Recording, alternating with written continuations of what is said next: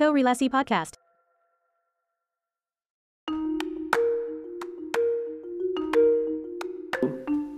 Halo, kita ketemu lagi di podcast korelasi, sebuah obrolan arsitektur yang mencoba mengkaitkan atau mengkorelasikan arsitektur dengan berbagai bidang dalam kehidupan. Uh, tamu kita kali ini cukup spesial, ada dua orang sebetulnya dari tim yang menamakan diri RGB Visual. Jadi teman-teman ini uh, mencoba mengkhususkan keahlian mereka ke bidang visualisasi dalam arsitektur. Kita akan ketemu dengan Gus Wisnu dan Ben Kurniawan.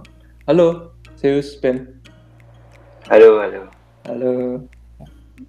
Apa kabar, ya, halo, Pak. Zeus, Ben? Apa kabar Pak? Baik, Pak, baik. Baik. Ya baik Zeus, Pak. baik. Gimana? Masih masih aktif ya? Keduanya masih masih berkantor Iya. juga ya, masih sebagai arsitek juga ya di kantor. Iya, mm-mm. Iya kebetulan saya sejak lulus masih masih ikut biro arsitektur di Surabaya Oke. sampai sekarang. Ben juga ya, tapi Ben Iya. kayaknya sempat ke Xiao juga ya Ben ya. Iya, sempat kurang lebih setahun di Xiao waktu itu, sekarang pindah ke kantor di Surabaya sih.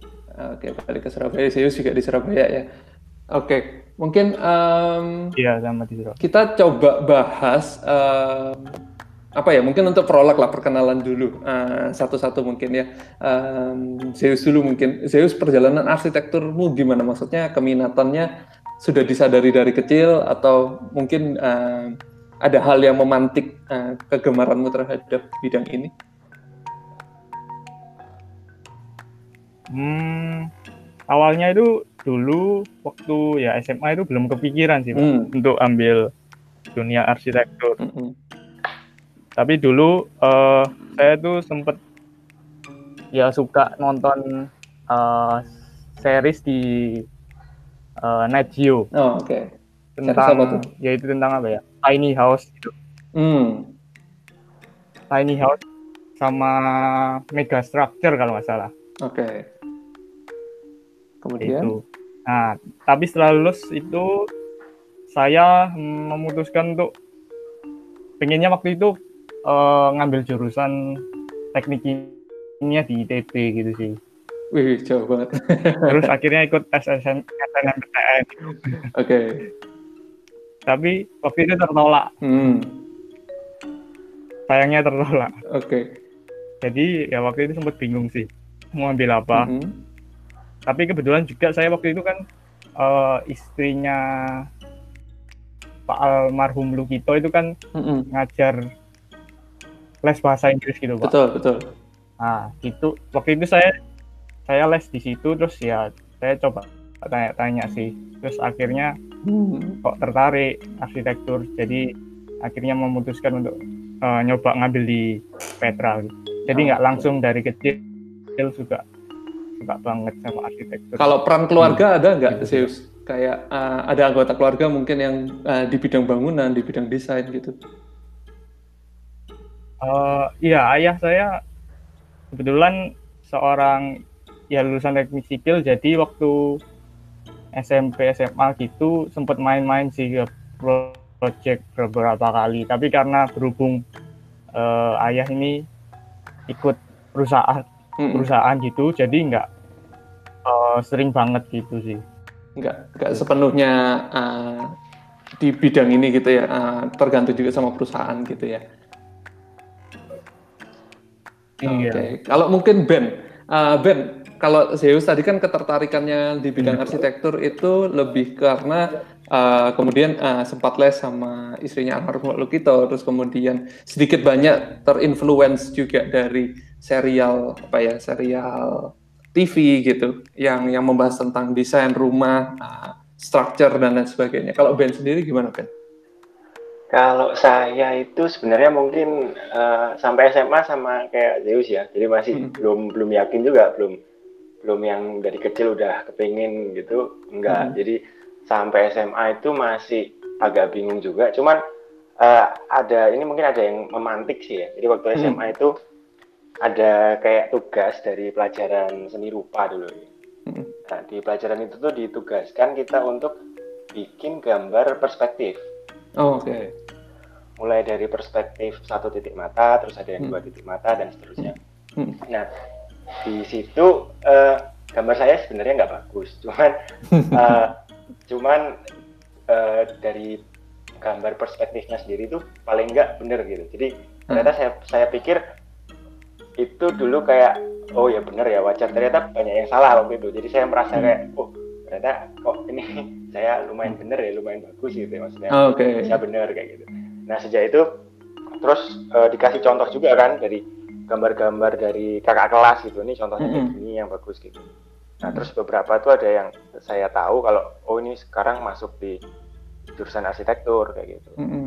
terus semenjak itu saya mulai ketertarikannya di situ sih setelah itu okay. saya mulai banyak ngulik-ngulik dan banyak-banyak cari kayak gitu. Oke, okay.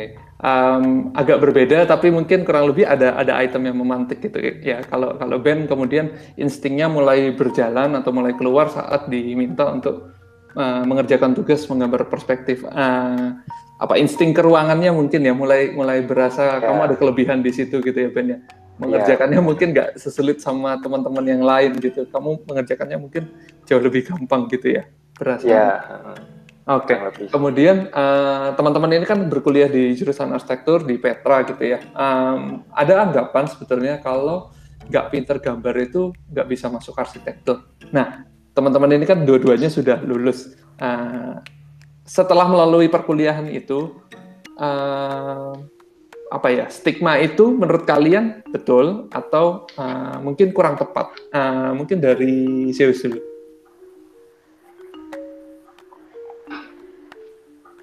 Kalau pinter gambar ya menurut saya uh, perlu sih pak ya untuk sketsa-sketsa gitu untuk menuangkan imajinasi Oke. Okay. Tapi kalau untuk kan sekarang udah zamannya digital. Mm. Jadi ya menurut saya seiring berkembangnya zaman pasti uh, itu ya tetap tapi lebih banyak di digital sih. Okay. Jadi gitu. Menurut saya tetap penting kalau gitu. Oke. Okay. Mungkin uh, yang basicnya uh, pakai tangan, insting gitu ya, uh, brainstorm idea dan lain sebagainya itu tetap perlu sketsa ya. Walaupun dominasinya iya. digital, ya. tapi kan nggak semua perlu. produk bisa langsung digital. Mungkin harus dimulai dulu dengan uh, mengeluarkan ide iya, via sketsa seperti itu. Oke, okay. kalau menurut Ben sendiri gimana Ben? Penting nggak sih pinter gambar di dunia iya. arsitektur? Uh, kalau menurut saya dibilang penting ya, sebenarnya cukup penting. Cuman menurut saya bukan sesuatu hal yang utama mungkin ya. Oke. Okay. Jadi jadi terutama kalau di awal. Jadi kalau kebanyakan orang kan mem, apa yang mempunyai pemikiran seperti itu kan yang sebelum masuk arsitektur ya jadi hmm. dia kayaknya aku nggak bisa gambar nih apa aku nggak usah masuk ya gitu hmm. nah kalau kalau dipakai di saat seperti itu menurut saya kurang tepat karena sebenarnya uh, ketika kita masuk di arsitektur itu ya yang penting menurut saya itu lebih ke ini sih ke ke pemahamannya akan ruang dan sebagainya seperti hmm. itu nah ke untuk kemampuan menggambarnya memang itu diperlukan tapi uh, otomatis kalau kita sambil mengerjakan kita uh, mulai berlatih gambar sambil berjalannya kita di uh, program studi arsitektur otomatis pasti gambar kita juga akan berkembang sih kayak gitu jadi oke okay. mungkin learning by doing gitu ya Ben ya iya benar-benar mungkin bukan untuk apa bukan requirement hmm. di awal gitu udah harus jago gitu enggak sih Oke, okay. uh, tadi mungkin kurang lebih pandangan keduanya mirip gitu ya. Kalau kalau skill gambar ini bukan sesuatu yang important atau ya penting tapi bukan utama gitu.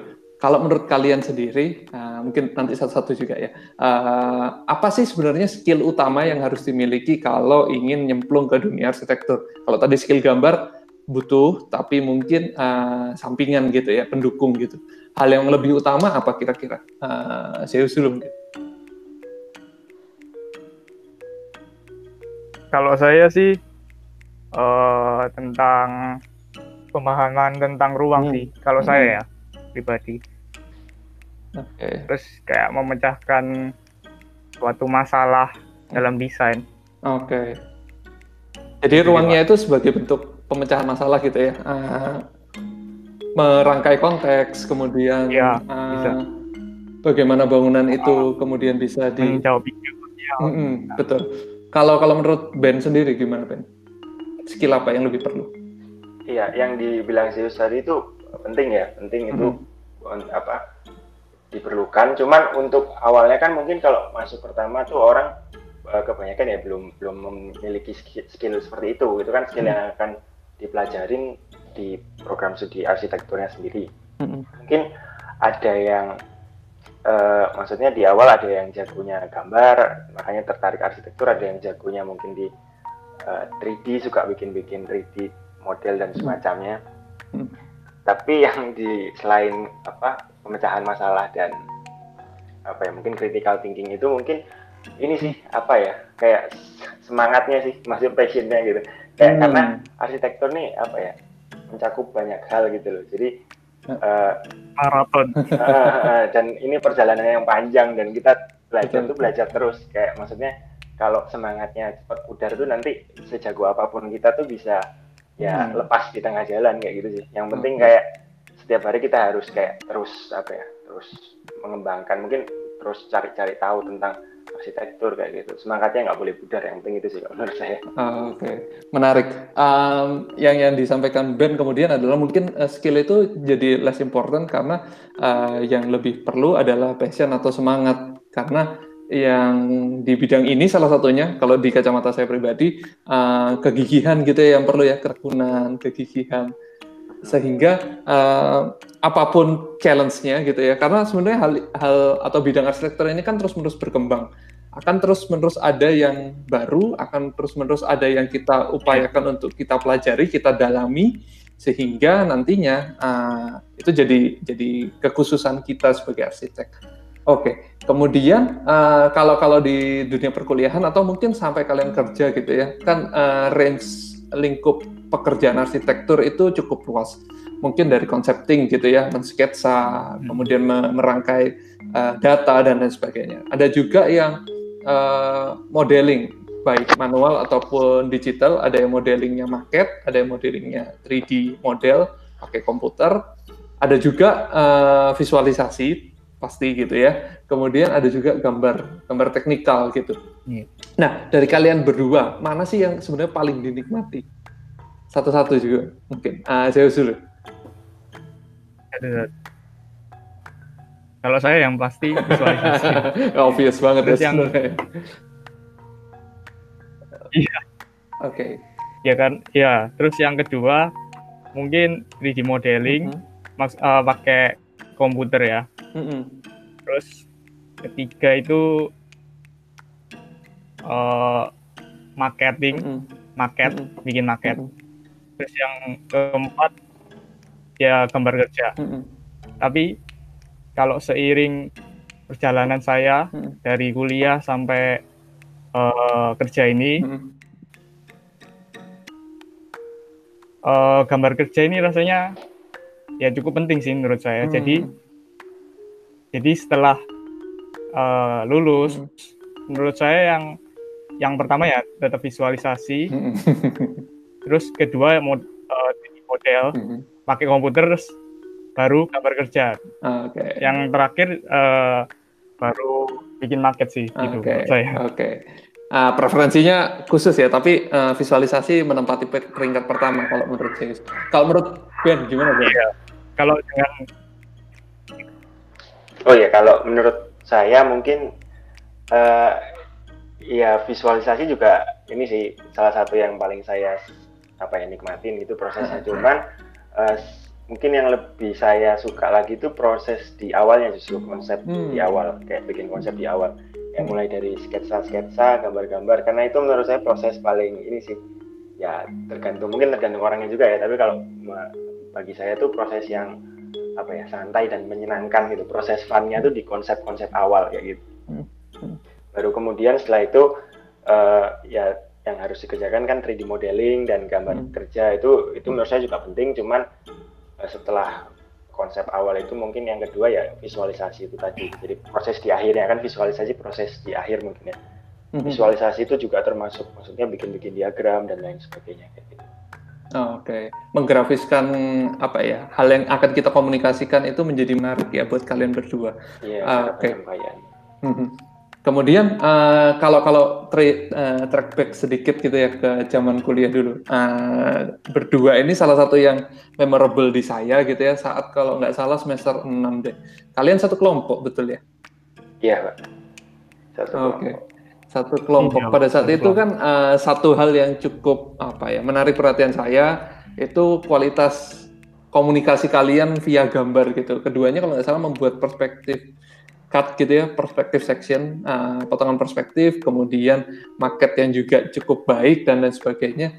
Uh, ada yang menginspirasi gak atau ada yang apa ya kayak mendukung kalian untuk membuat yang kualitasnya cukup baik gitu? Dari saya dulu mungkin. Hmm, dari saya. Hmm. Kalau waktu itu ya tutor sih pak waktu itu. Hmm. Boleh dimention itu gimana tutor, cara tutor mendirect kalian? Itu uh, kalau waktu itu kita setiap hampir setiap minggu rasanya uh, kayak presentasi gitu sih bikin uh, visualisasi uh, tentang desain kita ada lewat diagram. Uh, terus potongan mm-hmm. bisa juga render tapi render maksudnya render kasar gitu mm-hmm. jadi ya di situ saya belajar kalau visualisasi itu penting banget sih kalau mm-hmm. bagaimana menjelaskan atau menceritakan bangunan kita melalui gambar mm-hmm. baik uh, konsepnya mm-hmm. suasana ruang mm-hmm. terus citra bangunan misalnya gitu Oke. Okay. Itu sih Pak. Ya. Kalau dari saya. Kalau kalau Ben gimana Ben? Uh, prosesnya dulu pas kuliah siapa yang cukup banyak berperan uh, sehingga kualitasmu bisa cukup baik gitu ya? Ya, saya sama kayak Siu sih Pak. Jadi tutor mm -hmm. waktu itu sama Ko Raymond ya. Mm -hmm. Itu itu ya bisa dibilang semester 6 tuh adalah mungkin titik di mana saya mulai kayak benar-benar apa ya benar-benar senang sama arsitektur tuh di semester 6 sih karena terinspirasi hmm. sama uh, Koremon waktu itu. Hmm. Jadi jadi bagaimana maksudnya bukan apa ya dia tuh punya apa semangat yang nggak tahu mungkin menular gitu ya. Jadi hmm. saya ikut ikutan ikutan semangat juga dalam dalam apa ya pendekatannya dia dalam mendesain. Hmm. Terus kemudian juga visualisasi itu juga apa ya dia setiap minggu setiap datang itu kayak nunjukin kita kayak ini loh gambar-gambar kayak gini loh juga bagus ini oh, loh kayak okay. alternatif dari rendering mungkin kamu bisa gambar yang sifatnya mungkin kayak lukisan ya yang kayak mm. konseptual seperti itu mm. terus ada juga nah nanti minggu depan kita bikin ini ya analisa site tapi mm. dengan diagram yang kurang lebih seperti ini maksudnya mm. diarahkan diagram yang dia inginkan tuh kayak gimana dan itu menggambarkan apa analisanya hasil analisanya dengan lebih jelas kalau menurut saya oh. referensinya waktu itu dan dan untuk potongan perspektif yang tadi itu itu juga dari maksudnya terinspirasi juga dari referensinya Raymond waktu itu. Oh, Oke. Okay. Jadi sebetulnya banyak sekali gambar-gambar yang bisa mendukung supaya ide itu mudah sekali tersampaikan. Kemudian uh, Ben dan Zeus sendiri uh, terdorong salah satunya oleh tutor yang semangat juga pada saat itu gitu ya memberikan referensi-referensi yang baik. Kemudian kalian jadi terbiasa melihat yang bagus gitu ya sehingga saat mencoba membuat versi kalian uh, kurang lebih kesulitannya semakin minim begitu. Oke, okay. um, kemudian uh, setelah kemudian menjalani ya dari dari perkuliahan, kemudian kalian bekerja, uh, di Surabaya, Ben sempat ke Bandung, kemudian ke Surabaya. Um, definisi arsitektur menurut masing-masing itu itu kayak gimana? Soalnya agak-agak meluas sebetulnya kan ya. Ada yang mendefinisikan arsitektur itu uh, ya harus sampai terbangun dulu itu baru arsitektur. Bahkan beberapa ada sebaliknya kontradiktif gitu ya. Uh, bahkan tahapan ide unbuilt gitu itu itu termasuk karya arsitektur. Nah, pemahaman kalian dari sekian macam perjalanan arsitektur, definisi arsitektur menurut kalian seperti apa? Serius dulu mungkin. Uh, kalau saya pribadi sih tetap hmm, arsitektur tentang art of uh, creating space, hmm. space menurut saya sih pak. Uh-huh. Tapi tadi dengan tetap dengan kombinasi keteknisan sih. Uh-huh. Pasti ada tetap ada hal-hal yang berbau teknis. Oke. Okay. Itu. Tapi kalau arsitektur menurut saya tetap setelah dibangun. Uh-huh gitu. Oke. Okay. Jadi kalau kalau belum dibangun uh, gitu belum uh, belum arsitektur. Apa ya? Kalau saya sih masih belum sih. Oke, okay, karena aspek menurut pendapat saya belum teruji gitu ya. Iya. Hmm, Oke. Okay. Kalau Ben mungkin Ben, gimana pemahaman kamu tentang arsitektur yang seperti apa sih? Wah, kalau ini susah nih Pak. Maksudnya saya juga masih dalam proses, proses pencarian juga. Cuman mungkin kalau jawaban saya sekarang itu apa -apa.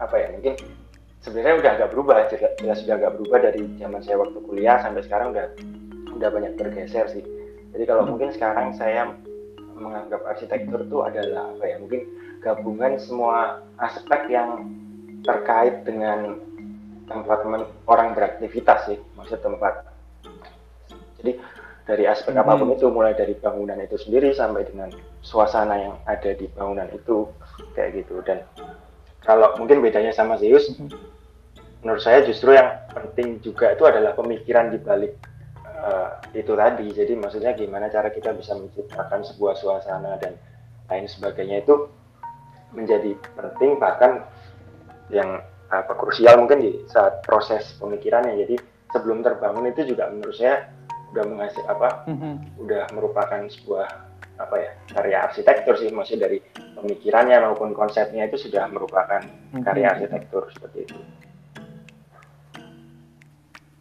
Oh, Oke, okay, keren. Um, tadi kan kemudian banyak banyak yang kalian uh, sampaikan kalau arsitektur itu sebenarnya balancing ya between banyak aspek gitu. Ada yang teknis, ada yang artistik, kemudian Ben tadi sempat singgung aktivitas, budaya, culture dan lain sebagainya. Um, arsitektur itu kemudian menjadi sangat seru untuk didalami gitu. Um, kan kemudian ilmu ini uh, pada dasarnya adalah uh, konsultasi, kemudian uh, mencoba mengeluarkan ide berdasarkan konteks tertentu yang akan dikomunikasikan setidaknya minimal kedua kedua pihak gitu ya. Yang pertama perwujudan gitu ya ke kontraktor sehingga butuh gambar teknis dan lain sebagainya. Uh, kedua aspek uh, suasana visualisasi yang akan disampaikan mostly pasti ke klien gitu supaya uh, kebayang apa sih yang mau di-create seperti itu. Nah, yang seru adalah uh, saat saya tiba-tiba menemukan beberapa minggu atau beberapa bulan lalu gitu ya, ada satu Instagram page baru gitu ya, yang bernama RGB Visual. Um, ternyata uh, Instagram page ini berupaya uh, mengisi celah di mana yang tadi saya sebutkan, bagaimana klien itu dengan mudah memahami ide, salah satunya dengan visualisasi yang baik juga. Nah, sebelum ngobrolin tentang RGB Visual ini, uh, arsitek sendiri kan kecenderungannya pemahaman umumnya adalah satu subjek yang sangat idealis. Bahkan kalau boleh dibilang lebih egois dibandingkan profesi lain karena dia berkaitan sama pola pikir pribadi dan lain sebagainya. Nah, uh, eh, RGB ini sendiri kan uh, consist of a band dan Zeus, uh, satu bentuk kerjasama kalian. Kenapa memilih band atau kalau pertanyaannya ke Ben, kenapa memilih Zeus? Satu-satu boleh jawab. Zeus dulu mungkin. Kalau dari saya ya mungkin pertama kali ya semester mm -hmm. 6 itu Pak. Kita kan okay. kelompok, jadi sering kerja bareng. Jadi udah dapat juga sih uh, kliknya sih kalau menurut saya. Oke. Okay. Gitu. Terus ya seiring jalan waktu uh, lulus mm -hmm kita itu sama-sama tertarik sama visualisasi ya. Terus waktu itu juga uh, mau nyoba ya coba berdiriin sih, dirikan RGB dari lulus kuliah, tapi kan band waktu itu di uh, Bandung waktu itu masih. Jadi agak sulit. Masih terganjal jarak ya? koordinasi ya. atau Iya, Oke, okay. tadi uh, terus uh, silakan uh, terus ya setelah itu kan band waktu itu kembali ke Surabaya. Hmm. terus kita sempat ikut kompetisi sama teman kita satu lagi. Terus akhirnya ya akhirnya sampai sekarang ini mendirikan. Akhirnya berdirilah RGB visual. Coba bikin visualisasi kecil-kecilan. Oke, okay. uh, eh, menarik. Tadi tadi Zeus sempat uh, bilang ada yang klik nih dengan band gitu ya. Kemudian saat uh, bekerja kelompok ada ada sistem kerja mungkin atau ada personal yang kemudian uh, dirasa cocok. Kalau dari kacamatanya band gimana band? Ya, ya uh, sebenarnya ceritanya kurang lebih pasti sama ya. Jadi hmm. waktu semester 6 sekelompok kita sering kerja bareng juga sama teman-teman yang lain. Hmm. Uh, terus mungkin jadi kurang lebih referensinya agak nggak terlalu beda jauh ya karena satu hmm. kelompok juga terus hmm. sering kerja bareng terus beberapa kali ikut kompetisi juga bareng sama Zeus hmm. terus ya benar sih maksudnya udah udah ngerti cara kerjanya satu sama lain jadi udah bisa saling apa ya saling saling melengkapi mungkin ya jadi uh-huh. jadi kerjanya juga uh, nggak nggak nggak banyak masalah kayak gitu terus okay. uh, eh, mungkin ya benar tadi waktu udah lulus tuh sempat kayak kepikiran sih maksudnya uh-huh. apa ini ya coba-coba bikin apa kayak visualisasi gitu ya uh-huh. tapi tapi ternyata saya uh, diterima untuk kerja di Bandung hmm. tapi justru malah itu menurut saya menjadi suatu apa ya suatu suatu apa ya pembelajaran juga bagi saya karena di hmm. sampai sampai di Bandung tuh saya kayak mendapat banyak ilmu baru nggak cuma dari arsitektur tapi juga dari cara apa, visualisasi itu tadi jadi hmm. belajar dari rekan-rekan kerja saya di sana juga kayak gitu hmm, okay. saat kembali udah bisa punya ini ilmu yang berbeda mungkin kan dari dulu ilmunya sama karena bareng terus saat saya kembali itu udah udah mulai mengumpulkan apa ya ilmu yang berbeda kayak gitu sih. Oke, okay, menarik. Um, dengan pengalaman masing-masing, ternyata yang awalnya sama, kemudian bercabang gitu ya, Ben dengan uh, kesempatannya di Bandung, Sirius dengan kesempatannya di Surabaya. Kemudian uh, saat bertemu kembali itu banyak banyak uh, kemungkinan-kemungkinan yang dicoba, termasuk prestasi kalian di Sayembara saat yang lalu ya, di Sayembara Propan betul ya? Iya benar. Oke. Okay. Itu kemudian ya. kalian uh, berhasil memenangkan gitu ya. Mungkin makin muncul kecocokan di sana.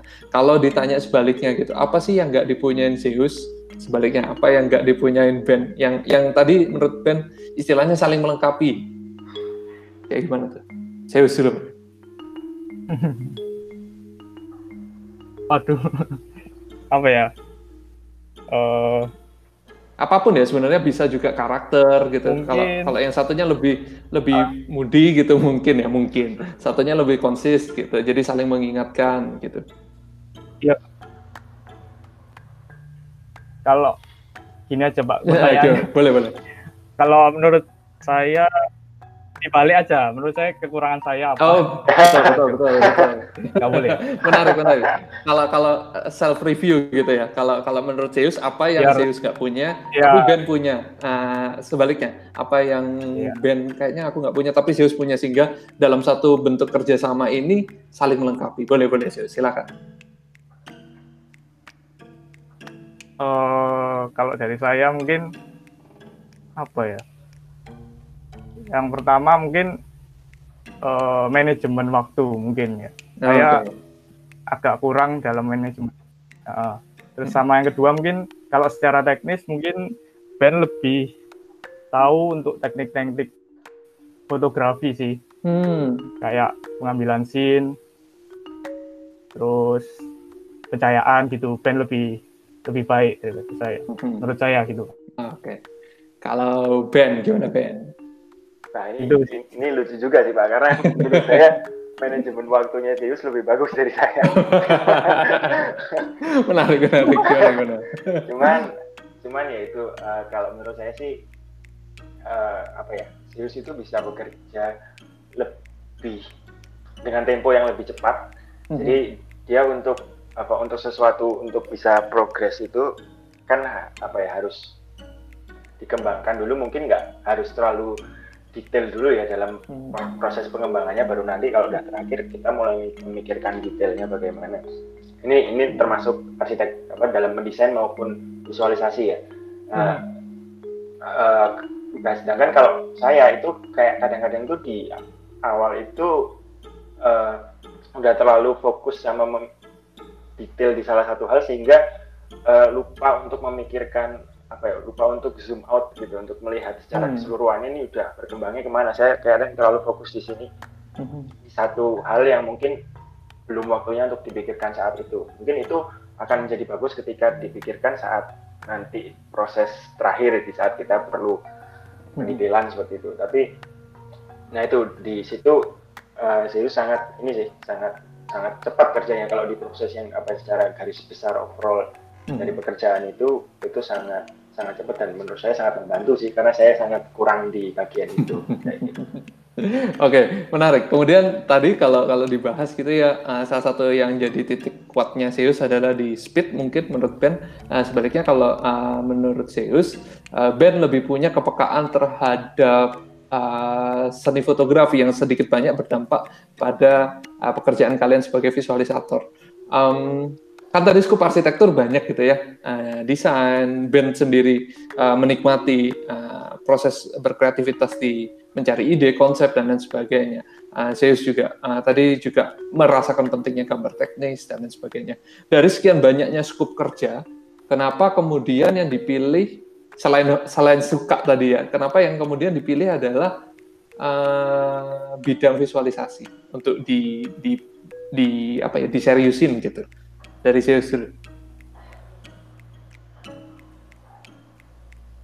Uh, kalau dari saya karena mungkin apa ya?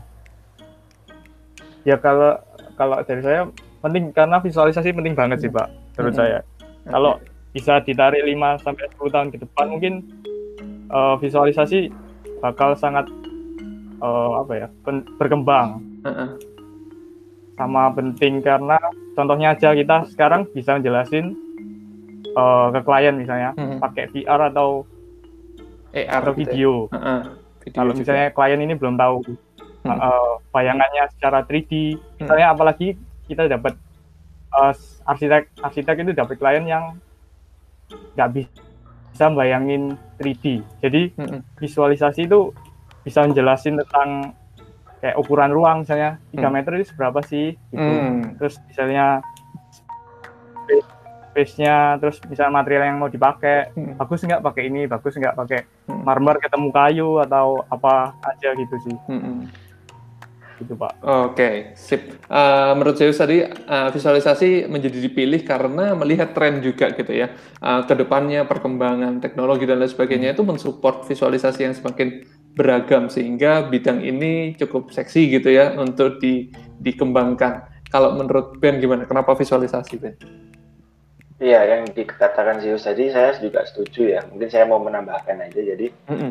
kalau menurut saya itu pertama ya pasti karena tadi juga apa suka ya kita sama-sama mm -hmm. suka visualisasi. Mm -hmm. Sehingga otomatis karena kita suka kita sering men men mendalami ya, kita sering belajar tentang visualisasi. Mm -hmm. Sehingga itu mungkin menjadi salah satu skill yang unggulan dari kita. Jadi mm -hmm.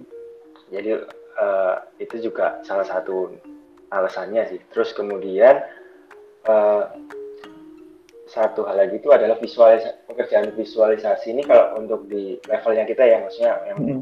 baru nih yang masih pemula bukan yang udah profesional gimana mm. itu masih apa ya pekerjaannya tuh enggak masih bisa untuk dikerjakan di luar jam kerja keseharian kita karena kita kan sama-sama masih ngantor nah, kalau okay. mungkin kalau kita mengambil pekerjaan hmm, yang terlalu berat seperti mungkin desain freelance sendiri atau bagaimana itu saya, kita takutnya akan mengganggu performa kita di kantor hmm. kayak gitu sih. Veteran. Salah okay. satunya juga seperti itu. Oh, Oke. Okay. Kemudian uh, yang menarik adalah keduanya masih aktif sebagai uh, tim dalam kantor arsitektur gitu ya. Sehingga waktu itu jadi satu hal yang terbatas. Dengan waktu yang terbatas hal yang bisa di manage dengan lebih mudah dibandingkan uh, aspek yang lain ternyata adalah visualisasi. Mungkin pertimbangannya Ben seperti itu ya. Termasuk mungkin Zeus juga ya. Oke. Okay. uh, iya. terus kemudian uh, mungkin mulai kita ngobrol tentang RGB visual ini secara lebih mendetail gitu ya. Um, teman-teman pakai tools apa sih uh, yang yang yang yang dipakai? Mungkin ini kesannya kan kayak bongkar bongkar resep gitu ya, tapi mungkin uh, cerita di permukaan aja. Uh, tools apa sih yang kalian pakai? Apakah real time rendering ataukah rendering yang uh, manual gitu ya, yang kayak V-Ray dan kawan-kawan? Boleh cerita? Mungkin siapa? Serius ya? Iya hmm. boleh pak. Ya jadi sekarang awalnya kita pakai Lumion hmm. sih pak karena masih ya projectnya masih tergolong simple tapi hmm. kalau untuk ke depannya kita uh, lagi belajar pakai Blender hmm. Cycles itu hmm. itu jadi pakai uh, pakai base nya Lumion open source ya? juga jadi ya sekarang masih base-nya pakai Lumion gitu. Karena bisa animasi juga dalam satu file kita bisa bikin uh, still image, juga bisa bikin uh, animation.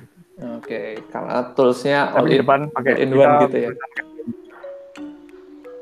Yeah. Oke, okay. tapi uh, tadi uh, saya sempat bilang kalau uh, akan mengembangkan ke yang open source gitu ya. Mungkin untuk menghemat uh, resources, modal dan lain sebagainya gitu ya. Sehingga uh, secara hitungan yeah. bisnis itu lebih lebih lebih iya. berjalan. Yeah. Ada yang mau ditambahkan Ben terkait software yang dipakai? Terkait software yang dipakai ya sama ya saya juga pakainya Lumion maksudnya hmm. untuk keperluan saya sendiri juga.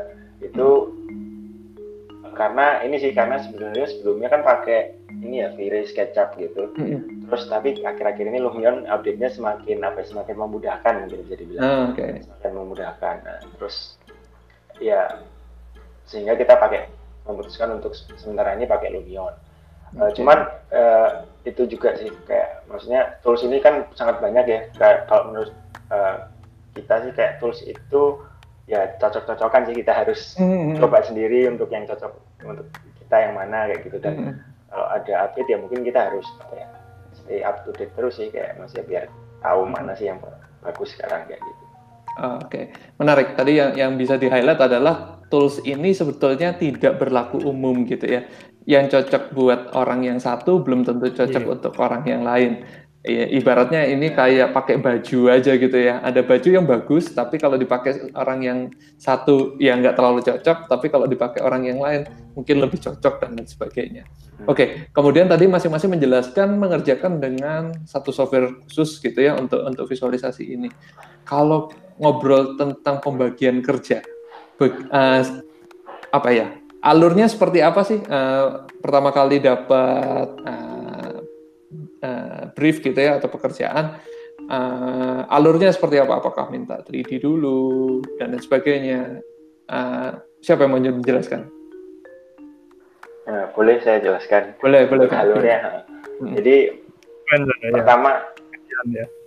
pertama itu kita kalau udah terima 3D yang yang pasti kita komunikasi dulu dengan kliennya nih kayak maksudnya scene-nya mau yang kayak gimana hmm. kadang kadang klien ada yang udah punya maksudnya punya scene satu dua tiga empat ini tolong dibuatkan seperti itu hmm. ada yang belum punya jadi hmm. dia minta tolong usulan dari kita kayak gitu sih jadi kita komunikasikan dulu kita mungkin bahas dulu bersama kayak scene-nya mau yang kayak gimana hmm. terus baru setelah kalau udah ketemu scene-nya baru dikembangkan mulai dari mungkin siapa tahu kalian punya referensi atau mood atau atmosfer yang pengen dicapai gitu ya hmm. terus baru kita kembangkan jadi dari sini tadi kita mulai detailkan terus kita mulai kerjakan uh, rendernya terus kemudian kita uh, hasilkan image-nya biasanya kita kirim ke klien untuk review dulu review gambarnya dulu kalau memang masih ada revisi ya kita akan revisi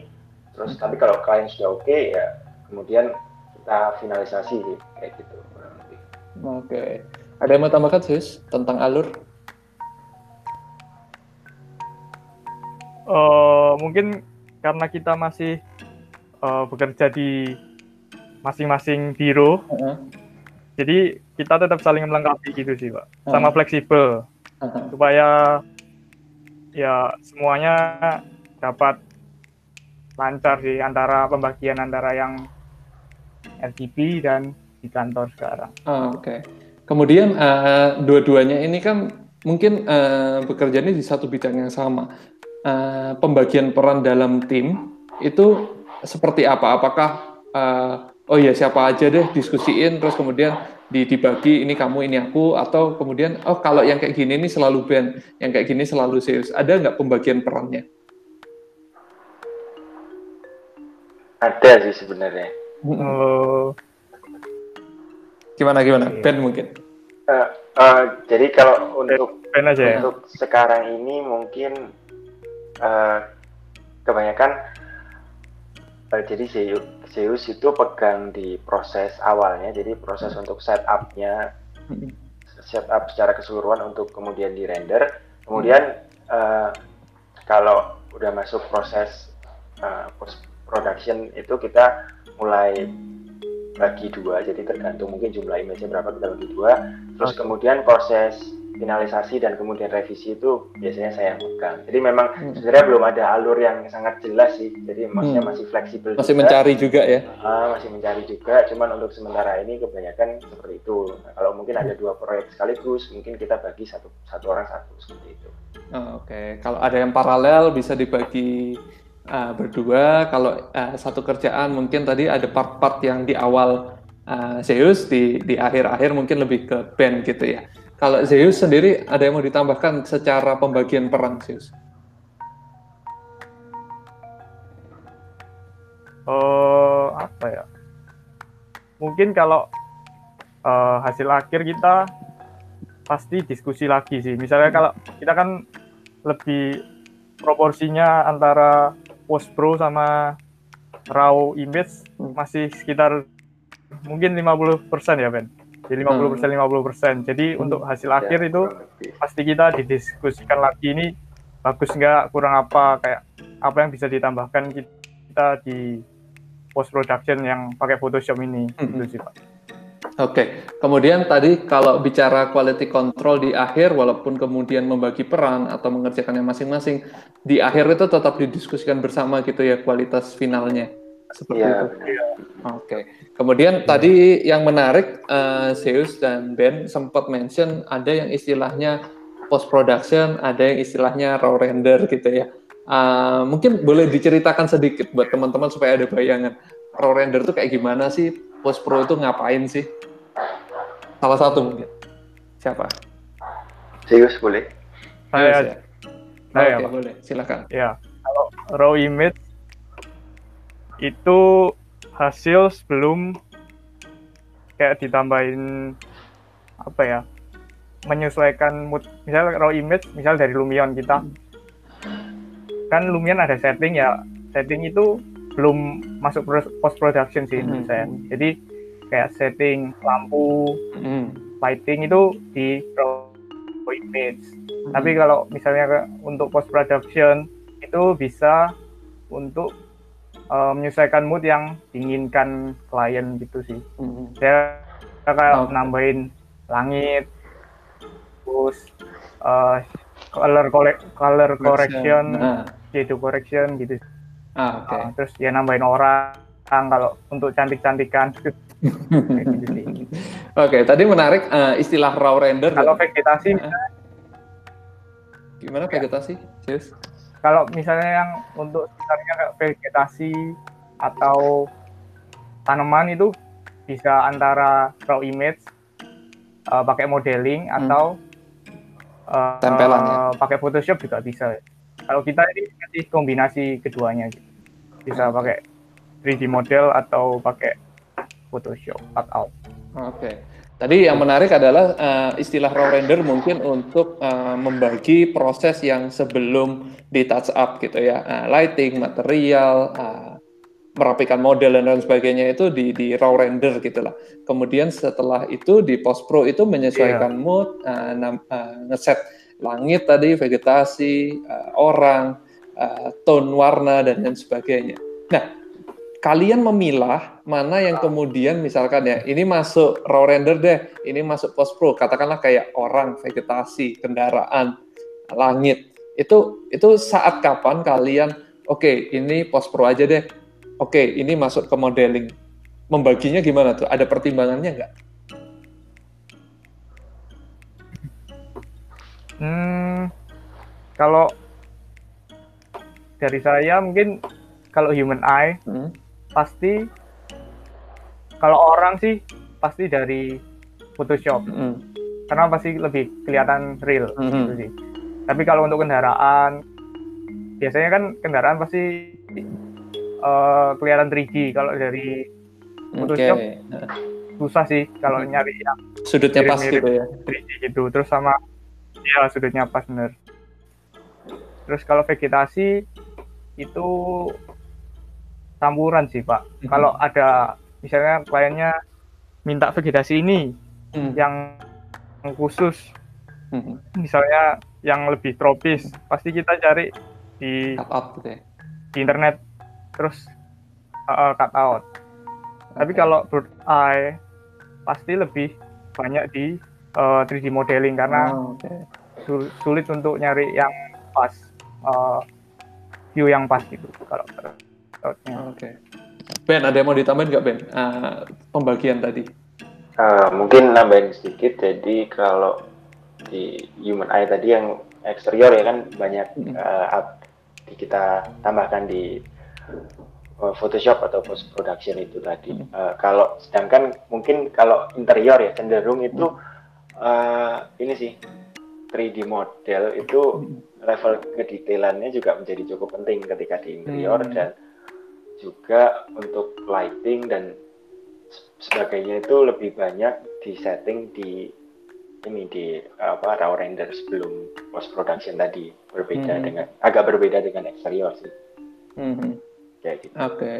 Kemudian uh, saat mengerjakan kalau kalau dulu kan sebelum corona itu masih bisa ketemuan dan lain sebagainya. Uh, kalian menerapkan remote working berarti ya? Iya. Oper-operan file yeah. gitu berarti ya? Benar. Dan juga lewat meeting mungkin video yeah. call dan sebagainya. Oh, Oke, okay, I see. Um, menarik. Kemudian tadi um, sudah dicoba jelaskan ya oleh teman-teman berdua uh, tentang raw render, post production dan lain sebagainya. Um, kemudian tadi juga ke-mention gitu ya ada beberapa sudut yang yang berbeda uh, tekniknya. Untuk human eye seperti ini, untuk bird eye seperti ini, mungkin untuk interior ada detail view dan lain sebagainya. Permintaan uh, itu kan tadi kalau berdasarkan cerita kalian entah request atau dari kalian mengusulkan. Nah, uh, kalau misalkan usulannya dari kalian, mempertimbangkan mana yang oke okay, ini bangunannya bagus human eye, ini bangunannya bagus bird eye berdasarkan tipe bangunan kah atau berdasarkan desainnya kah? Seperti apa kalau dari kalian usulannya? Dari mana? Boleh. Hmm, mungkin uh, boleh. Ini sih lebih ke sebenarnya yang ingin disampaikan atau ditampilkan oleh klien ini dari desainnya itu apa yang ingin ditonjolkan kayak gitu. Mm. Jadi terus kemudian kita membuat usulan sesuai uh, keinginannya dia kurang lebih. Jadi misalkan lebih uh, menginginkan misalkan menunjukkan apa ya uh, keseluruhan dari tatanan masa misalkan proyeknya ada beberapa masa gitu ya kawasan mungkin kita akan, gitu ya. uh, mungkin kita akan sarankan ya mungkin dari aerial view atau bird eye itu tadi. Sedangkan kalau lebih ke ingin mungkin apa ya menunjukkan dari kalau ini kelihatan dari jalan gimana yang menarik gitu. Ya itu hmm. akan otomatis kita akan kasih saran untuk lebih ke apa, pakai human eye eksteriornya seperti itu. Cuman hmm. Uh, kalau kebanyakan kalau masalah pengen aerial view atau hmm. eksterior dari level human eye itu klien udah punya ini sih kayak request sendiri mungkin yang hmm. dia masih banyak yang masih apa pertimbangkan atau belum yakin itu lebih ke dari mana arahnya jadi lebih ke sudutnya ya. Uh, tapi kalau secara garis besar pengennya human eye dan aerial view atau interior mungkin itu udah dari klien kebanyakan kayak gitu. Oh, Oke, okay. jadi tadi uh, karena mungkin sebagian besar klien kalian itu kan arsitek juga gitu ya, jadi sedikit banyak sudah cukup paham tentang uh, bangunanku secara baik itu uh, yang ingin disampaikan dari aerial view atau human eye view uh, hanya sudut saja kemudian yang kemudian kalian usulkan karena uh, tadi mungkin kalau trace back ke belakang ada ada feel tentang fotografi videografi yang kemudian berperan juga dalam proses visualisasi ini gitu ya iya benar oke okay. um, kemudian mungkin uh, agak lanjut sedikit atau mungkin agak mundur gitu ya. Tadi kan diceritakan saat pertama kali menerima 3D model yang akan diproses untuk visualisasi, kan ini bagiannya Zeus kurang lebih gitu ya. Uh, mungkin uh, Zeus bisa cerita proses, iya. uh, mungkin dalam tanda kutip ya, uh, kalau istilahku kayak merapikan file itu apa saja sih yang yang dilakukan di 3D model ini atau yang kamu cek setidaknya untuk kemudian siap dimasukkan ke dalam software render. Uh, kalau yang pertama hmm. pasti material, Pak. Kan uh, mendapatkan material hmm. IT, biasanya kita raw render itu ya ini cerita juga. Mm -hmm. Biasanya kalau raw render itu kita uh, ngeluarin beberapa image. Mm -hmm. Yang pertama material, yang pertama base pasti itu uh, image image yang di render. Terus yang kedua material ID. Terus ada specular itu untuk reflektif. Terus ada uh, ketiga ada depth itu untuk kayak shadow kedalaman gitu. Terus yang keempat ada sky alpha. Ya itu itu untuk uh, uh, langit ya, untuk masking langit. Terus ada lighting juga. Jadi ada sekitar lima lima lima gambar yang kita produksi waktu raw raw raw render. Ah. Nah, jadi kalau yang pertama bersihkan ngerapiin modeling yang pertama material supaya hmm. kebacanya nanti betul gitu ya. Kebacanya di material ID itu uh, beda beda warna gitu nanti Pak jadinya. Terus yang kedua mungkin uh, ini Pak ada glitch itu apa? Duplikat surface. Hmm, nempel ya. Karena kalau material, dimasukkan face face yang nempel ya, gitu ya. nempel. ya. Oke, okay, ya, terus. Terus uh, yang ketiga mungkin kalau misal ada beberapa detail misalnya kalau uh, seperti vas yang perlu ditambahkan, hmm. terus vegetasi ya coba kita tambahkan di 3D kalau bisa. Hmm, Oke. Okay. Um, tadi beberapa hal yang perlu dirapikan secara 3D itu uh, saya sudah sampaikan gitu ya. Ada beberapa hal yang kemudian perlu ditambahkan atau kemudian perlu dikurangi untuk dirapikan, mengeset uh, material supaya nanti terbaca dengan baik di software render dan lain sebagainya. Um, pernah nggak? Mungkin walaupun kalian uh, hitungannya baru gitu ya, uh, pernah nggak dapat 3D model yang dalam tanda kutip tidak rapi sehingga PR kalian untuk merapikan file itu uh, cukup lumayan gitu. Mungkin Zeus ya. Hmm, kalau sampai sekarang sih belum sih pak. Sampai yang bener-bener nggak rapi banget sih, untungnya belum. Oh belum pernah ya. Tapi kalau uh, dapet itu pasti kita rapikan sih kalau hmm. dari saya. Oke, okay. um, kan ada ada dalam beberapa kali kesempatan gitu ya, saya saya menjumpai gitu ada beberapa arsitek yang yang enggan memberikan 3D-nya karena ada alasan ini kan terkait yeah. desain dan hak cipta gitu ya. Uh, pernah mengalami hal seperti itu nggak? Iya. Yeah. Uh, kalau sampai sekarang sih belum pak, tapi nggak tahu ke depan. uh, Karena kita masih ya baru, baru Februari lalu. Uh -uh. Oke, okay adakah uh, dari kalian menjaga komitmen misalkan seperti ini? Ini kan terkait hak cipta juga ya. Uh, satu bentuk 3D model ini kan terkait desain, kerahasiaan perusahaan mungkin ya dan lain sebagainya. Uh, itu kemudian tidak tidak tidak disebar atau konfidensial gitu ya, ya berhenti di kalian. Itu dijaga nggak sih? Oh iya pasti pak tentu. Ya okay. pasti kita jaga. Pasti kita jaga konfidensial. Oke. Okay. Kemudian tadi cerita mungkin kalau serius kan rapin model tadi ya. Kalau uh, band tadi lebih ngeset uh, mood ya dan lain sebagainya. Uh, menurut kalian ada berapa macam mood sih sebenarnya dalam satu bentuk visualisasi arsitektur yang umum gitu ya?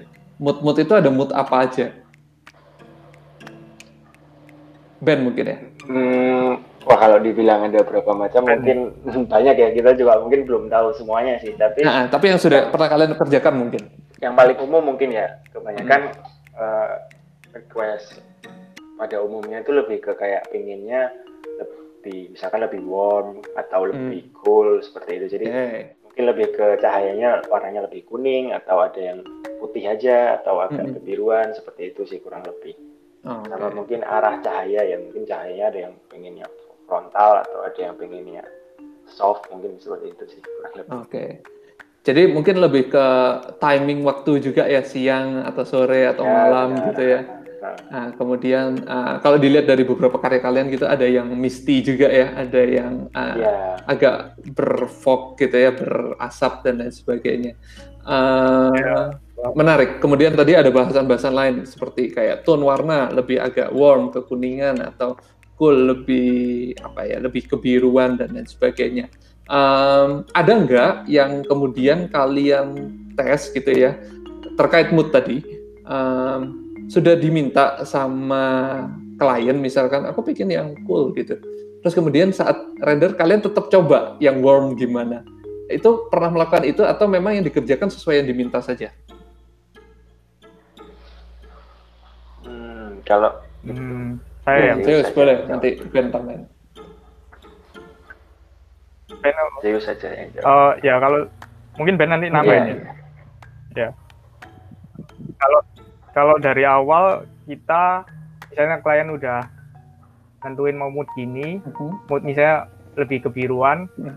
kita coba cari referensi-referensi yang mirip-mirip uh, yang dipinginkan klien sih. Uh-huh. Jadi kan mood biru itu maksudnya ada beberapa macam juga sih Mbak mau birunya lebih muda atau lebih gelap gitu. -hmm.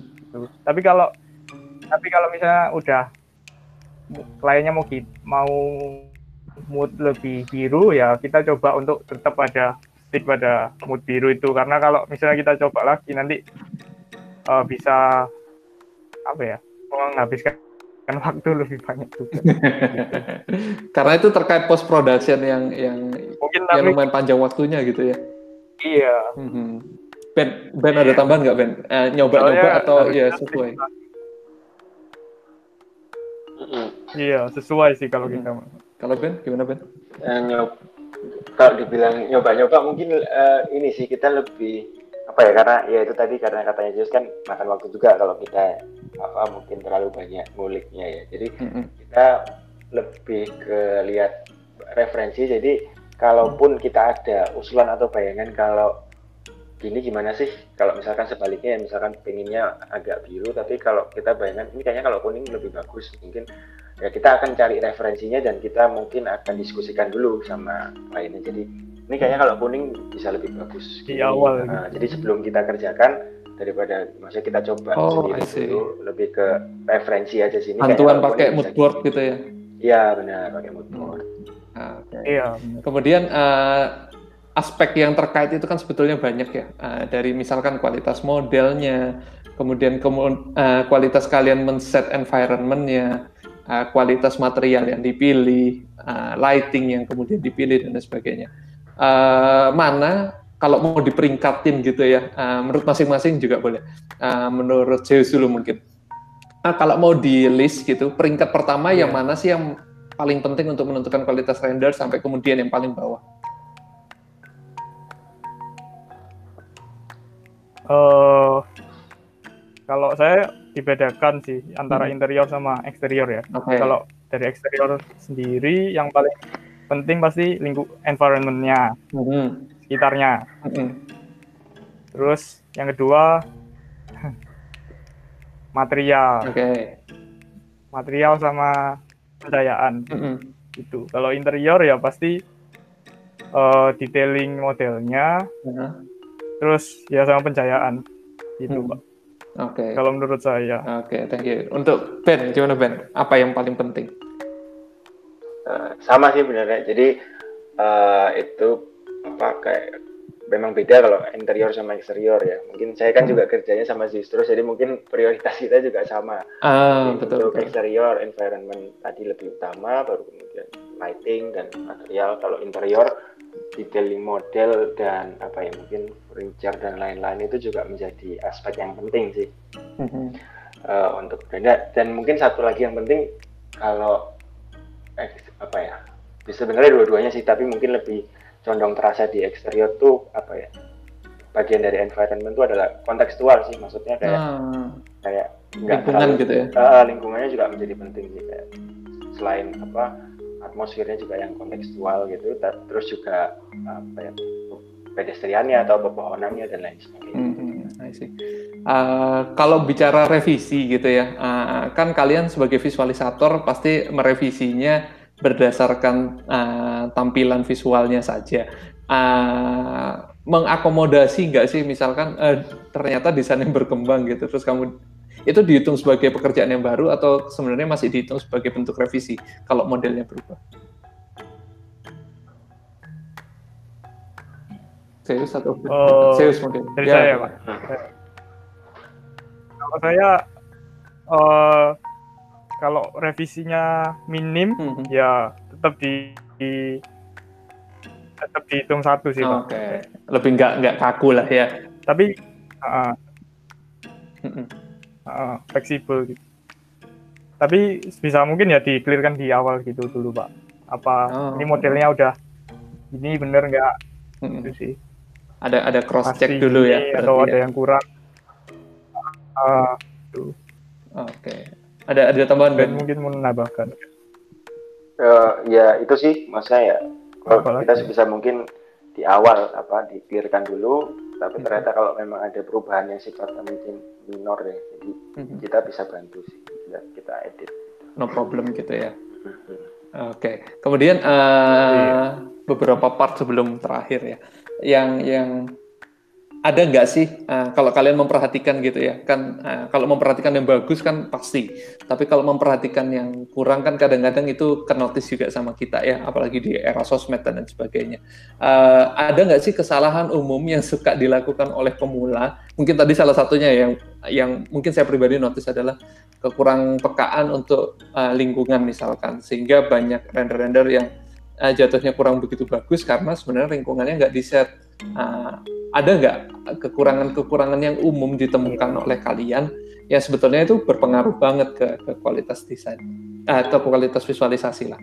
Saya dulu mungkin. Uh, mungkin apa ya?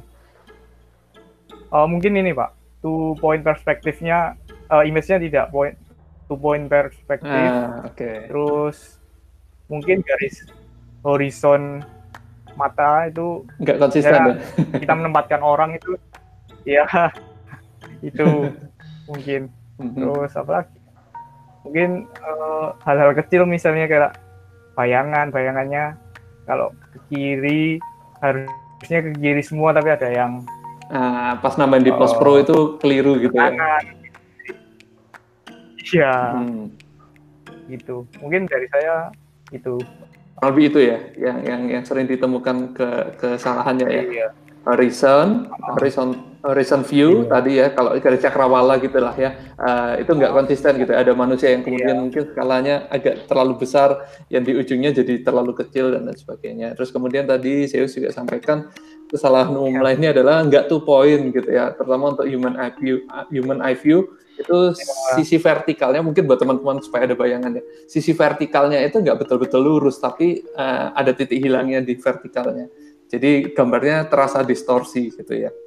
Oke. Okay. kemudian tadi bayangan juga ada yang salah arah ya, atau mungkin uh, ini juga saya, sering saya temukan ya uh, mau ngerender dari sudut ini tapi mataharinya backlight gitu ya, ya sehingga yang ditampilkan gelap gitu Oh ya. Ada tambahan Ben, uh, kesalahan umum yang sering kamu temukan yang mungkin nanti teman-teman yang dengar bisa juga, oh iya ya aku melakukan ini ternyata. Kesalahan umum, mungkin uh, kita juga gambarnya juga belum perfect ya, jadi kita hmm, juga mungkin nggak apa-apa kan sama proses juga. Uh, cuman uh, kalau yang sering saya lihat itu mungkin yang kurang diperhatikan orang itu selain yang diomongkan Zeus tadi, mungkin juga ini sih. Uh, orang ya untuk dalam menambahkan apa ya, orang-orangan atau hmm. benda apa pun itu skala kan juga penting ya jadi hmm. uh, kadang ada yang ini nggak sesuai sama garis perspektifnya kayak gitu jadi ini orangnya hmm. di belakang kok masih agak besar dan lain sebagainya itu kan kalau kalau memang Betul. memang memang apa ya istilahnya bisa dibilang remeh ya tapi kalau orang notice itu cukup mengganggu sih kalau menurut saya terus kemudian orang-orangan itu tadi juga kalau nambahnya di post production apa ya cahaya cut outnya sendiri juga menjadi penting jadi misalkan orang hmm. ini tuh uh, kayak kena sinar matahari dari kiri ya kita kalau mataharinya di kanan ya kita mesti misalkan mirror orangnya hmm. gitu ya untuk paling enggak arah mataharinya atau keterangan dari orang ini tuh juga sesuai sih sama sama arah mataharinya itu tadi. Begitu, begitu juga dengan langit kan langit ada yang mungkin lebih kelihatan lebih terang di sini dan uh, okay. dan dan lebih gelap di sisi satunya itu kan juga apa ada kaitannya dengan arah matahari seperti itu sih. Oke. Kemudian uh, tadi disampaikan uh, Ben kalau boleh aku highlight banyak or, uh, yang melakukan naruh orang itu agak ngasal sehingga lupa kalau sebenarnya makin dekat ke bangunannya ya harusnya diperkecil gitu ya makin hmm, benar. Makin jauh harusnya ya agak besar plus mengeset ketinggian ya harusnya level matanya itu satu satu level gitu ya walaupun uh, jaraknya berjauhan dan lain sebagainya kemudian tadi pencahayaan itu penting gitu ya jangan sampai kebalik kalau ada naruh cut out orang cahayanya dari kanan ya ya diterangin kanannya atau di mirror atau yeah. langitnya juga sisi terangnya yang konsisten dari kanan atau kiri. Oke, okay. Ya. yeah. mungkin part terakhir gitu ya uh, untuk kalian berdua. Ada referensi nggak yang suka kalian jadikan jujukan untuk entah lihat hasil rendernya atau uh, mengikuti prosesnya, tutorial dan lain sebagainya. Ada referensi media-media belajar nggak untuk saya dulu mungkin?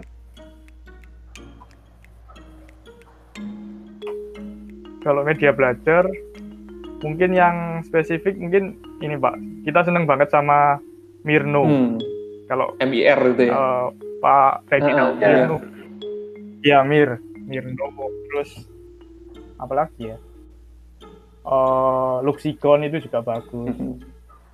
terus itu di Instagram bisa dicari, bisa dicari uh, terus uh, ya Playtime Barcelona itu juga bagus. Hmm. Kalau di YouTube sih kita kebanyakan lihat Arqui 9. Itu untuk Photoshop untuk touch up ya. Untuk post pro gitu. Terus hmm. ya touch up. Kalau mau ini kita juga lagi belajar sih. Kalau mau belajar tentang Blender di hmm. YouTube ini juga ada uh, namanya Blender Guru. Hmm, Blender Guru. Nama akunnya Blender Guru Ah, Oke. Okay. Ya. Kalau Ben? Uh, saya mungkin kalau menambahkan itu sih yang uh, salah satu yang lengkap ya menurut saya maksudnya segala macam visualisasi dia juga uh, mengcover itu di Let's Show It Better sih. Ada hmm, Instagram ada YouTube. Juga. Hmm. uh, jadi itu itu videonya sangat mudah dimengerti mudah dipahami dan menurut saya itu dia juga banyak menjelaskan hal-hal kecil yang sangat membantu dalam proses pengerjaan misalkan shortcut dan lain sebagainya. Jadi mm-hmm. tidak hanya ke tampilan secara visualisasi cuman uh, cuman juga ini apa ke hal-hal proses pengerjaannya juga. Untuk hmm. lebih efisien bagaimana itu di Let's Show It Better. Terus mungkin menambahkan kalau salah satu yang kita senengin juga for best Messi ya di kalau salah namanya. Itu juga bagus sih. Hmm, okay. itu referensi-referensinya banyak gitu ya. Uh, sebenarnya tinggal kerajinan kita aja mencari di Instagram, di YouTube. Itu kayaknya udah udah pada sharing semua gitu ya. Iya. Uh, yang kemudian uh, nah, ini mungkin ada satu lagi. Ini website yang menurut saya juga cukup menarik. Ini sebenarnya website foto namanya Unsplash. Unsplash. Oh betul betul. Uh, itu itu banyak juga dia foto-foto bangunan dari eksterior maupun interior yang ya, yang sangat menarik. Maksudnya kita pelajari moodnya dan cahaya cahayanya dia kayak gitu. Itu hmm. dari foto, foto dari foto itu juga merupakan apa ya referensi yang referensi bagus, yang baik juga gitu ya. Dari foto atau misalkan film-film dan sebagainya moodnya cukup, menarik okay. kayak gitu perkaya sama referensi visual gitu ya mungkin ya, ya tidak dibatasi hanya rendering tapi kemudian foto video itu sedikit banyak terkait juga karena sebenarnya yang kita lakukan di visualisasi itu kan mengcapture momen juga ya mengcapture sudut yang sebenarnya prinsipnya mirip-mirip ya, sama fotografi seperti ya. itu. Nah, jadi buat teman-teman yang mungkin ada kesukaan untuk fotografi, videografi dan lain sebagainya mungkin sedikit banyak uh, relate juga sama apa yang kita obrolin gitu ya. Uh, komposisi dan lain sebagainya itu mirip-mirip sama. Tadi referensi udah banyak dari Ben dan Zeus. Uh, part penutup, uh, mungkin teman-teman boleh uh, ini mention Instagramnya RGV biar kalau ada yang minat mau pakai jasanya kalian bisa cek-cek uh, portfolionya kalian. Di mana tuh?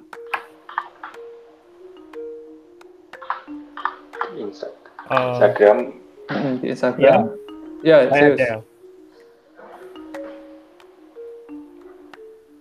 Bisa di follow kita di rgb.visual rgb.visual r rambo. Ya rambo gamma beta titik. Dot visual. V i s u a l. Visual. Saya ulangin biar lebih jelas ya. At rgb.visual at rgb.visual. Teman-teman nanti bisa cek uh, karya-karya dari Ben dan Zeus di situ. Bagus-bagus banget gitu ya menurutku. Uh, sebagai satu kerjasama yang baru mulai, aku boleh bilang ini kualitasnya cukup baik gitu buat teman-teman nanti yang entah mau belajar ataupun mau menggunakan jasanya dari Ben dan Zeus bisa ke sana juga nanti mungkin ada Instagram pribadi mau dimention juga kan? Ben dan Zeus. Instagram. Oh. Zeus dulu mungkin Zeus. Instagram pribadinya apa Zeus? Ya, boleh Pak. At Gus Zeus Wisnu. Oke, okay. kalau di Eja saya bantu ya G U S Z E U S W I S N U. Kalau Ben di mana Ben? Kalau saya ya. di Ben BPK. B E N BPK. EN BPK. Oke, di situ nggak hanya kalau saya cek ya nggak hanya visualisasi tapi ada fotografi dan lain sebagainya karya-karya visual kalian gitu ya. Nanti teman-teman ya. mungkin juga bisa cek kalau mau kontak-kontak juga mungkin ya. lebih gampang. Kalau zaman sekarang kan DM dan lain sebagainya hmm, juga benar. lebih gampang seperti itu. Oke, uh, mungkin itu kita nggak sadar udah ngobrol hampir eh lebih dari sejam gitu ya. Um, terima kasih kesempatannya Ben dan Zeus gitu ya. Semoga makin lancar usaha kalian di bidang visualisasi, makin banyak klien, makin banyak objek-objek yang dicoba ya. untuk divisualisasikan. Segala upaya berarsitekturnya semoga dapat kelancaran ke depannya. Ya, terima, terima kasih, kasih banyak. Terima kasih Ben. Um, Terima kasih, Pak. Kita ketemu lagi nanti di episode korelasi yang lain akan membahas aspek-aspek lainnya dari arsitektur yang sama menariknya dengan aspek nah, di episode kali ini. Sampai ketemu.